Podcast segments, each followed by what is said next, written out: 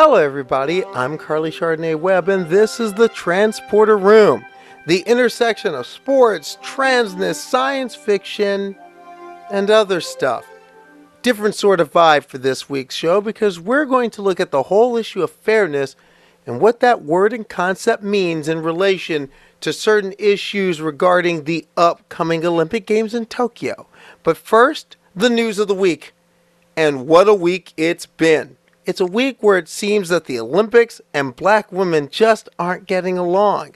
At the top, Sha'Carri Richardson, the American sprinter with flashes, speed, and Firestar's hair, set to be the darling of the upcoming Olympics.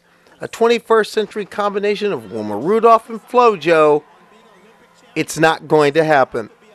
Three days ago, her drug test came up positive for THC, and that means a 30 day suspension, which knocks her out of the 100 meters for Tokyo, and it was determined out of the relay pool as well. Now, to her credit, she's taking the hit and looking ahead to next year. She says her goal is a world championship. Next year's world championships will be held in Eugene, Oregon. She said in a tweet I'm sorry I can't be y'all's Olympic champ this year, but I will be your world champ next year.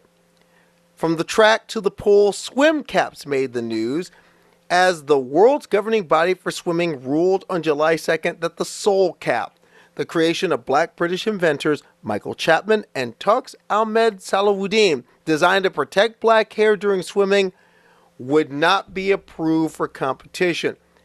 FINA officials stated that the cap, quote, does not fit the natural form of the head.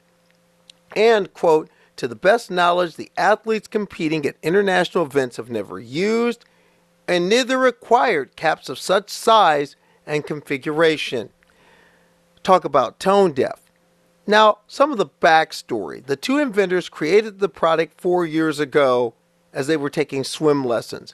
And they ran into some black women in their swim caps who were struggling with the tighter swim caps, which didn't fit their hair very well. Now, being conscientious black men, they went back and talked to their mothers, their sisters, their friends. And then they went to the drawing board and developed the product. Now, the Soul Cap has a worldwide following, and they were set to have a competitive athlete wear it in competition in Tokyo. It would have been Alice Dearing, the first black British woman to represent Team GB in swimming. She's competing in the 10 kilometer open water event in the Olympics in a few weeks' time. Now, on Tuesday, the BBC reported that FINA is kind of walking things back because they took a mound of criticism. A number of swimmers, coaches, fans, and commentators called the governing body out on some of their tone deaf statements. And yes, the whiteness, it was rather loud. And FINA says they want to meet the inventors, meet Soul Cap representatives, and perhaps use the caps at their development and training facilities. Now, some of you may think, why did this matter? Well, first, it's a health issue. Pool chlorine and their associated bleaches damage all hair, but there's a mound of evidence that says that it causes a greater measure of damage to African hair. Also, there is the deeper issues of culture. Hair is a cultural tie for many people. And consider representation. It matters. It matters to be in the space as you are. And there is what the swimming pool is represented in history when dealing with race relations. The swimming pool has often been a flashpoint. American history, for example, is filled with incidences where whole towns would rather drain the pools and close the facilities rather than see a black body in them. Such things must be overcome to grow a sport, and it's something that FINA and its member governing bodies have been working to do throughout the world. FINA's early ruling put up a needless and ignorant barrier in a sport that already has many for much of the world. It's hoped that this walk back and this consultation process will bear better fruit.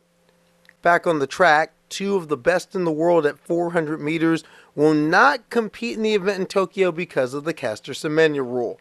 Namibia's Christine Mboma and Beatrice Masilingi, two 18 year old phenoms who've been blisteringly fast at 400 meters this year, have been ruled ineligible to be in the event by World Athletics for exceeding the limit designated by the governing body's policy on athletes with difference of sexual development.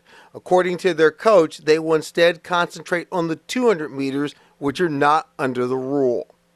Leading up to this moment, they've been some up and comers to watch. Masilingi in April put up a 49.53 at a meet, and that placed her at number three on the season's best chart. But that was nothing compared to what Mboma did last weekend at Bydgoszcz, Poland. 48.54 seconds. It is the best time in the world this season.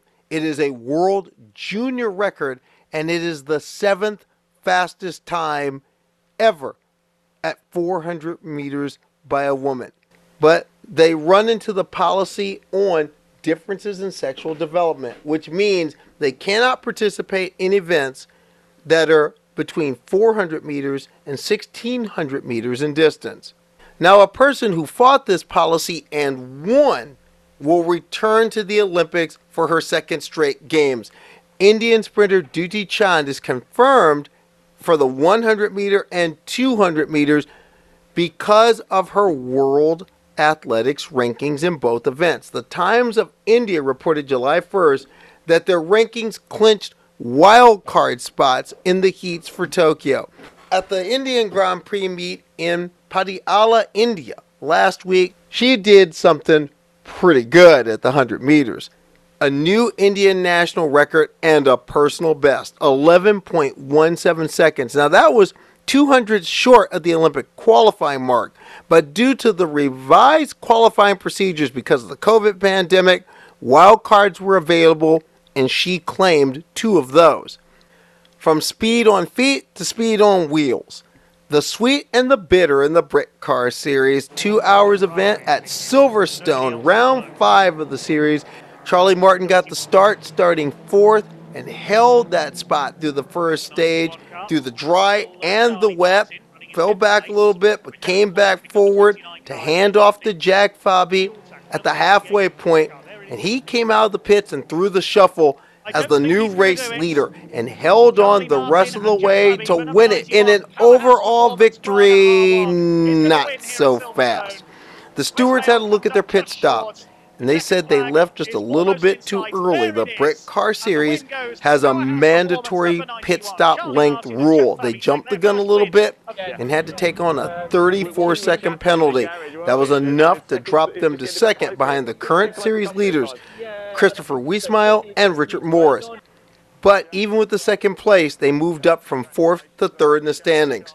Next race in the series, July 31st, in the hills and the trees at Brands Hatch.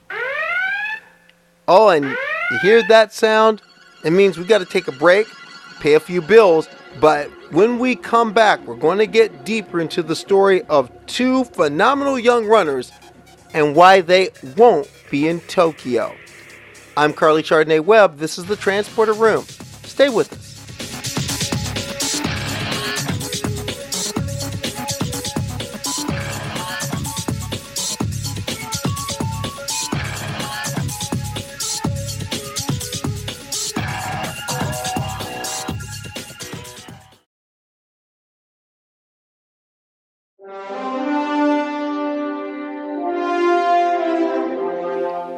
Along with the official kitten of the transporter room, my dear Kirby, I welcome you back. I'm Carly Chardonnay Webb, and we're going to debut something new this week the Transporter Spotlight.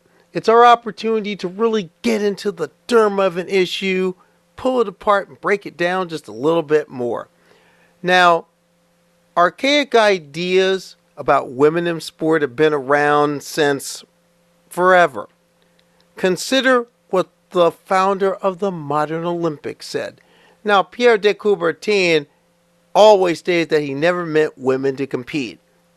He said women should be birthing Olympians, not being Olympians. Of course, it took women in protest staging their own sporting festivals in the 1920s and 1930s to get the Olympic program to open up. Now, chauvinism did find a champion in Avery Brundage, the longtime uh, USOC and IOC president, who is also a racist and anti Semite, Nazi sympathizer, and a raging sexist. As a 1948 Life magazine profile suggests, quote, he has always been suspicious of athletic women and still is. His suspicion is that some of them, perhaps considerable number of them, are men. Now, a lot of people throw around terms such as difference in sexual development and intersex these days, but these are nothing new. It goes all the way back to the 1930s. Think of Stella Walsh and Dora Ratjen. Think of why athletes such as Babe Didrikson and Helen Stephens only competed in the Olympics once because both of them were threatened by Brundage with sexual verification testing. And then consider the 1960s. It was the era of being considered not female by a group, by a panel of doctors who forced you to strip naked. Also consider Polish sprinter Elwa Klobukowska. She had records stripped from her and had to eventually clear her name after being wrongly identified as not female during a sex verification test. In it was also the era where chromosome testing began. That was in 1968. Also consider 1985. Maria Jose Martinez Patino, a Spanish hurdler, was scheduled to race in the World University Games, was subject to verification test, and because of those tests was thrown out. Spent three years appealing. She did win, but her career was ended. The IOC ended such practices in 1999, but other verification methods continued into the 21st century. Consider the saga of one Santhi Soundarajan, Indian middle distance runner, silver medalist in the 2006 Asian Games until she was subjected to verification testing. It was determined that she failed the test. The exact quote from IAAF officials was she didn't have characteristics of a woman. That began an ugly period for her including two suicide attempts. Thankfully, she lived through them both, later became an advocate, and later an athletics coach in her native India. Other methods, other rules are brought into place, and the scrutiny came with it. And that's what led to 2009 and a race at the World Championships in Berlin. The winning time is going to be terrific. She comes through 155, 155 an amazing performance. We'll be hearing a lot more of that, no doubt. Hello, world. Meet 18 year old Caster Semenya, your new 800 meter world champion, but questions were surrounding her. Questions about is she a woman? Because of those questions, she was declared ineligible for 11 months and later reinstated. One of those who witnessed the early vitriol surrounding her was an Australian named Madeleine Pape, who raced against Semenya in the heats back in 2009. Experiencing what that environment was like at the time around um, in 2009 uh, and the kind of uh, viciousness that I saw uh, and just blatant disregard for her as a human being, her as a person um, that I saw in that uh, competition environment in 20, 2009, um, I think has really stayed with me. In 2011, new rules regarding hyperandrogenism were put into place. The upper limit was set with a number by which some of us may be familiar 10 nanomoles per liter of serum testosterone. Anyone above that is required to take hormones to lower that level. And two years later, a different athlete was getting attention. Indian sprinter Dutee Chand had a double gold medal performance at the Asian Junior Championships in 2014. She won the 200 meters and was part of India's winning 4x400 meter relay team. She was set to represent her country at the Commonwealth Games that year, but then she was dropped and suspended by India's governing body for track and field, citing the revised international regulations. Chand didn't take it lying down. She fought back against her national federation and world athletics to the International Court of Arbitration in Sport, where both governing bodies failed to prove that Chand's natural testosterone gave her an advantage. She won her day in court, and in June 2015, the suspension was lifted. The results of her case were also seen in Rio in 2016. Is going to have to peel off the back of Niyonsaba shortly. She does that now. She's normally got a devastating kick when she goes, and go she does. And she goes from two metres behind to two metres in front at the top of the lane. Semenya running for gold now in front of Niyonsaba and Bishop and Wambui, but she's left the others in her wake. And Caster Semenya is going to do what most people thought she would do in the 800, and she runs away and wins it brilliantly. In second placing Niyonsaba, the bronze goes to Wambui in front of Bishop. The podium featured Caster Semenya, South Africa, gold, Francine Niyonsaba of Burundi, the silver, and Margaret Wambui of Kenya got the bronze. Two years after that night in Rio, all three were scrutinized under what we now know as the Caster Semenya rule. An athlete running in events that are between 400 meters in distance and 1600 meters in distance cannot have more than 5 nanomoles per liter of serum testosterone. Semenya has fought through the rule since then, but has lost every appeal. And that takes us to the latest athletes to run afoul of this. Christine Mboma and Beatrice Masilingi, 400 meter runners from Namibia. Now, where is Namibia? It's on the southwestern coast of, Af- of the African continent, bordered by South Africa, Botswana, and Angola. Now, Namibia is still rather new to the Olympics. They sent their first Olympic team into competition in 1992 in Barcelona. Now, we probably remember a certain sprinter named Frankie Fredericks. He is the only Namibian to win an Olympic medal. In fact, he's won four in his career. In 1992 and 1996, he was the silver medalist at 100 and 200 meters. Now, Fredericks was one of the fastest men of the 1990s, and the people he finished behind were who's who of the fastest of the decade Linford Christie, Michael Marsh, Donovan Bailey, and the great Michael Johnson. Mboma and Masilingi are part of what is a potential generation of super talent at the 400 and 800.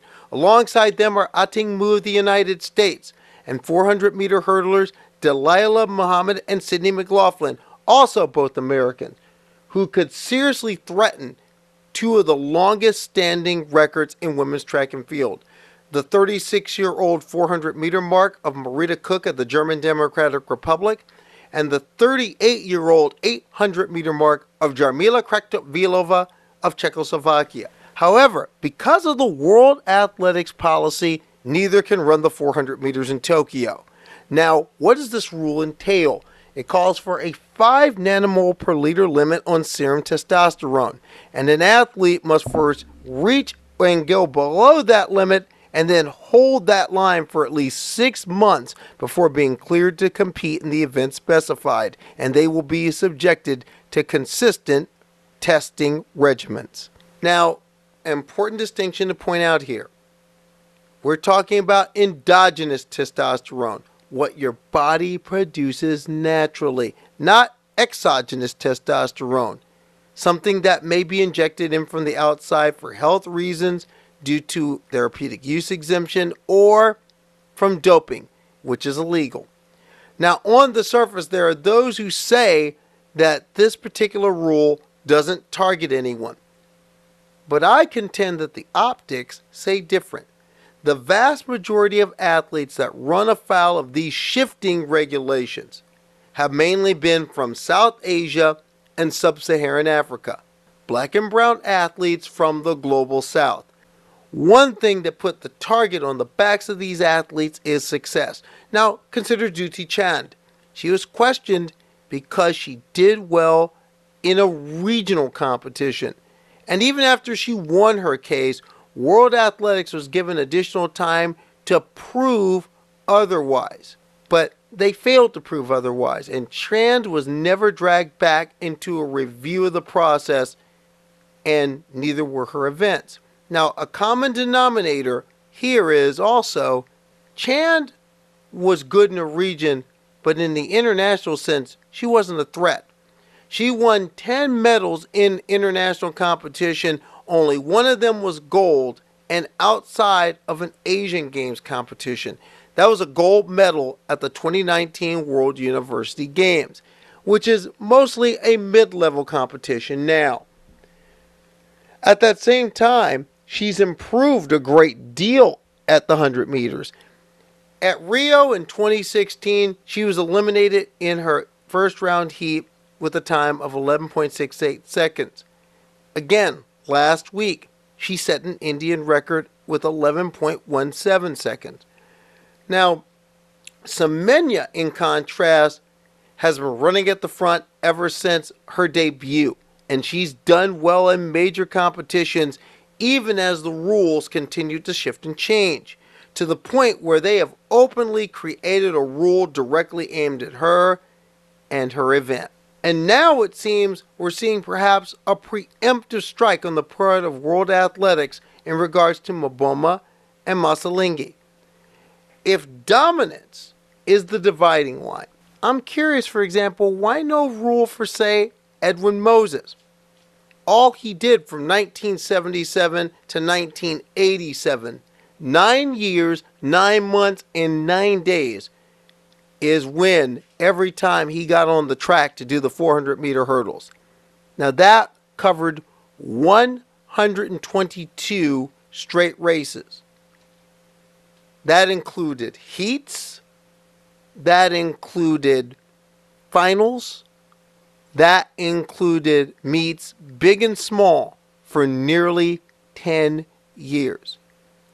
Are we rushing to a judgment because we can, or is this a real threat to fairness?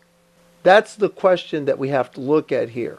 Another thing to consider is what's underneath. Now, there are some people who say that these rules are fair and necessary, and they have been, especially with the apex of Semenya's wins.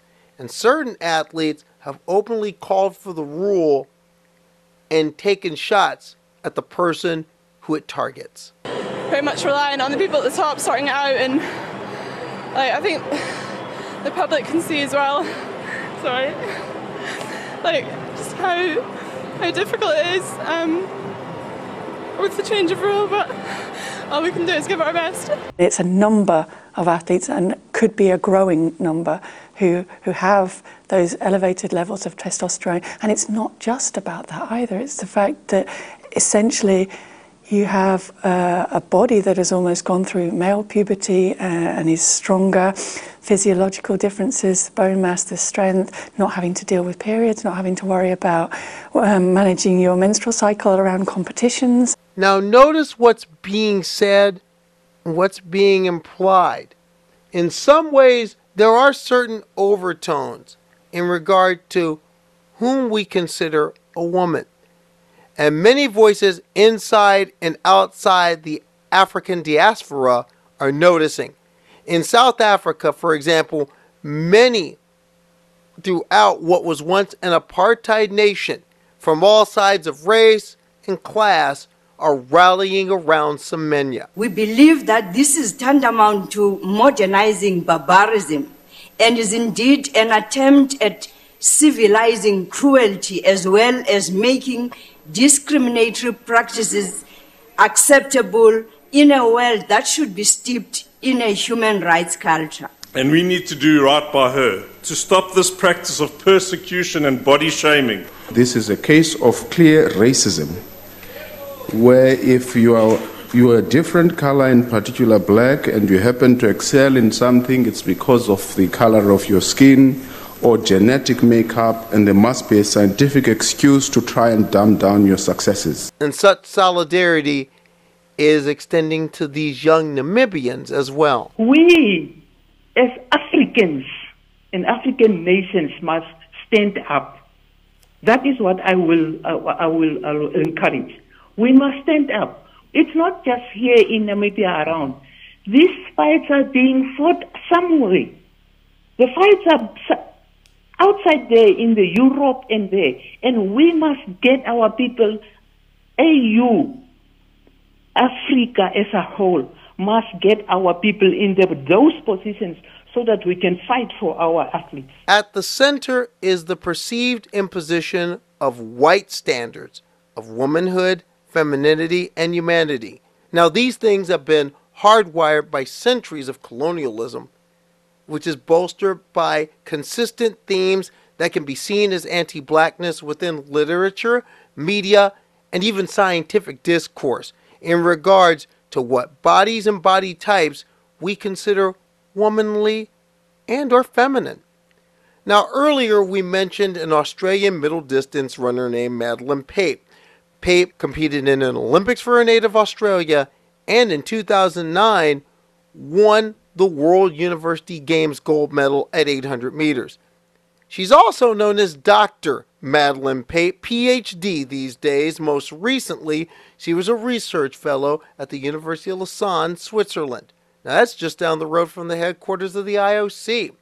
Much of her research and work has focused on the intersections of gender, sex, sport, and society, and she focuses in on a number of these perceptions. When I use the term normatively bodied normatively bodied women. I'm talking right. about women who aren't be, women whose bodies aren't questioned because they appear to align with normative expectations of what the female body is.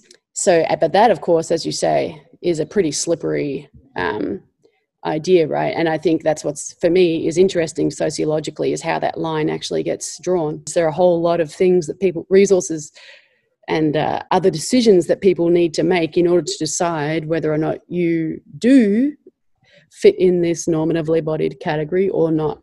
Um, like Katie Ledecky, she fits for some reason in this normatively bodied category, um, even though she's clearly um, been uh, an unbelievably dominant athlete and far more dominant than Caster Semenya, for example it's not a straightforward process. It's very messy and it intersects with ideas about sexuality, ideas about race uh, as well, and um, the uh, that connection also between race and nation. Um, you know, we have this hugely disproportionate focus on um, women from some from sub-Saharan Africa in the case of track and field, and women with high testosterone.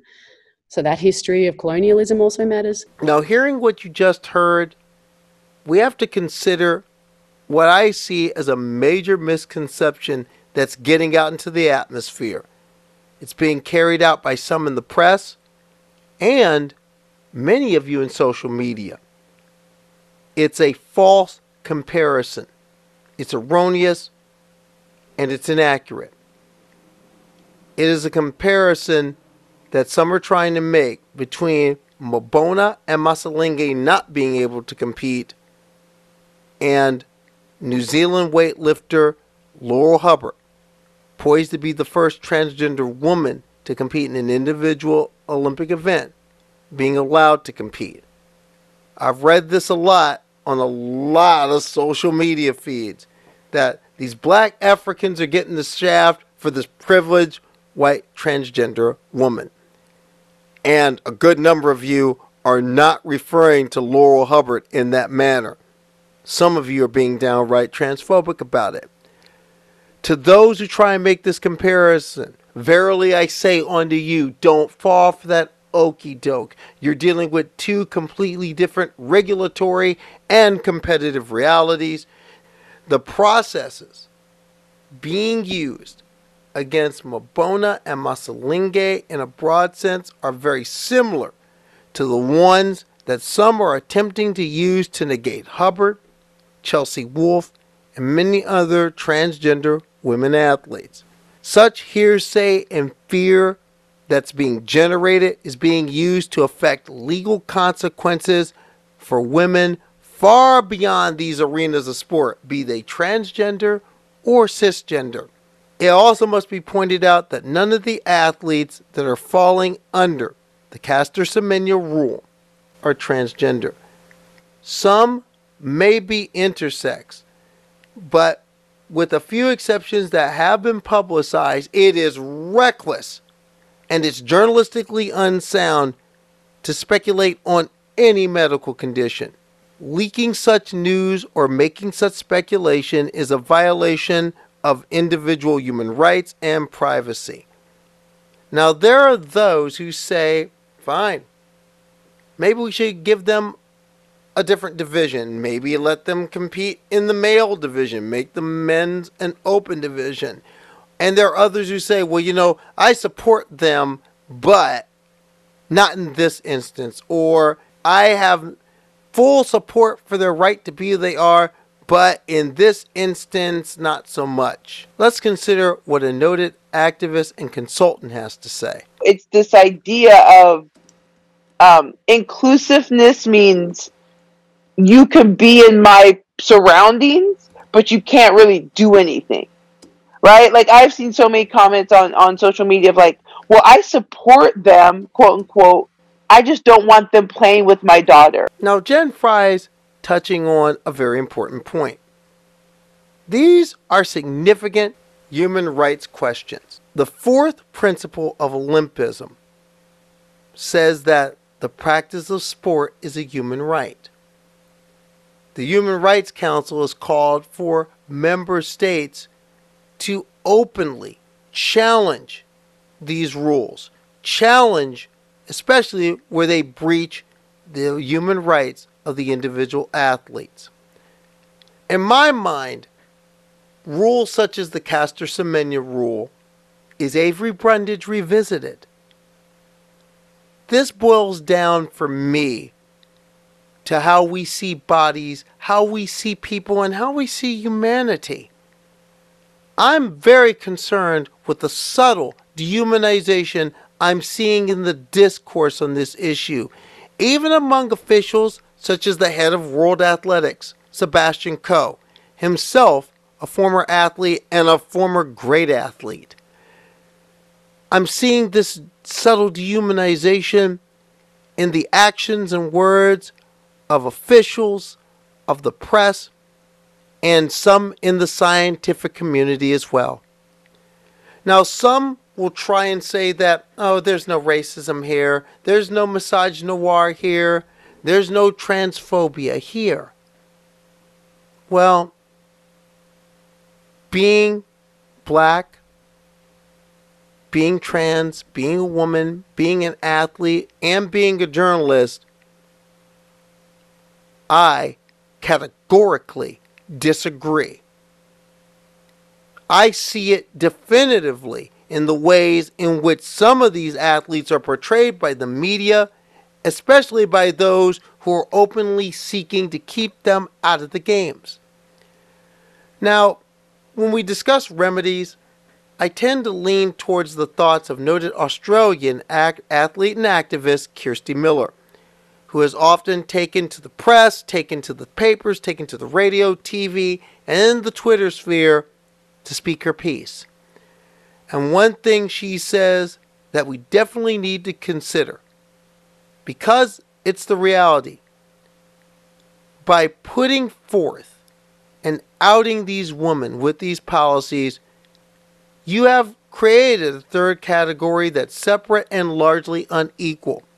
And by definition, if you have an athlete that you flag with these policies and for these rules, then you have to have a screening process for every athlete who identifies as a woman if you're really standing for fairness.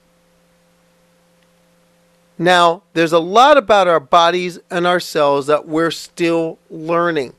Now, we all agree on fairness, but here's my question. When we say that word, what are we talking about? Well, I can tell you what I think of when I think of fairness in sport. To me, fair comes down to mainly one thing. The only place where you can really control fair is in the basic rules of the contest. Are they the same for every competitor? Since we're talking about the 400 meters, let's look at that. Are the staggers equal so that everybody runs the same distance? Does everybody start at the same time? Does everybody run 400 meters? Is each competitor bound by the rule saying they must stay in their lane? Will each competitor be punished if they breach that rule or if they impede another runner? To me, the basic rules and framework are the only place where you can really control fairness. Now, in my mind, this rule, this regulation, is patently unfair. First off, because it was used directly on one person in an attempt to handicap that person in a certain manner because that person just happened to be really good at what they do and from the global south. In the case of Christine Mboma and Beatrice Masilingi, this rule is being used in a preemptive manner without cause. This is essentially trying to recast the Minority Report as a documentary, and it's not right. The rule is used without due study or precedent. This rule also has a glaring breach. It gives the appearance of discriminatory practice in how it's been used, who it's been used against, and it doesn't begin to consider the societal factors and those who are subject to those factors without recourse or due voice in building these proceedings. What you have in many ways are the imposition of white Western standards on cultures that see bodies and see humanity differently. And at the same time, do representatives of those cultures don't get much of a hand in making these regulations. Even if that's not necessarily the intention, that is the nut result. That's the result that people are looking at, and that's the result people are seeing. But there are those who say, still, that's fair. And I say to them, seeking real solutions and real inclusion is no vice, and using discrimination as a means to achieve fairness will never be virtue. I'd like to thank everyone for joining me this week on the Transporter Room. And if there's something you'd like to see or something you'd like to say about our show, please leave a message at our Twitter page or on our Facebook page. That's our time for the Transporter Room this week. I'm Carly Chardonnay Webb. Live long and prosper, steady as she goes. I'll catch you all next week.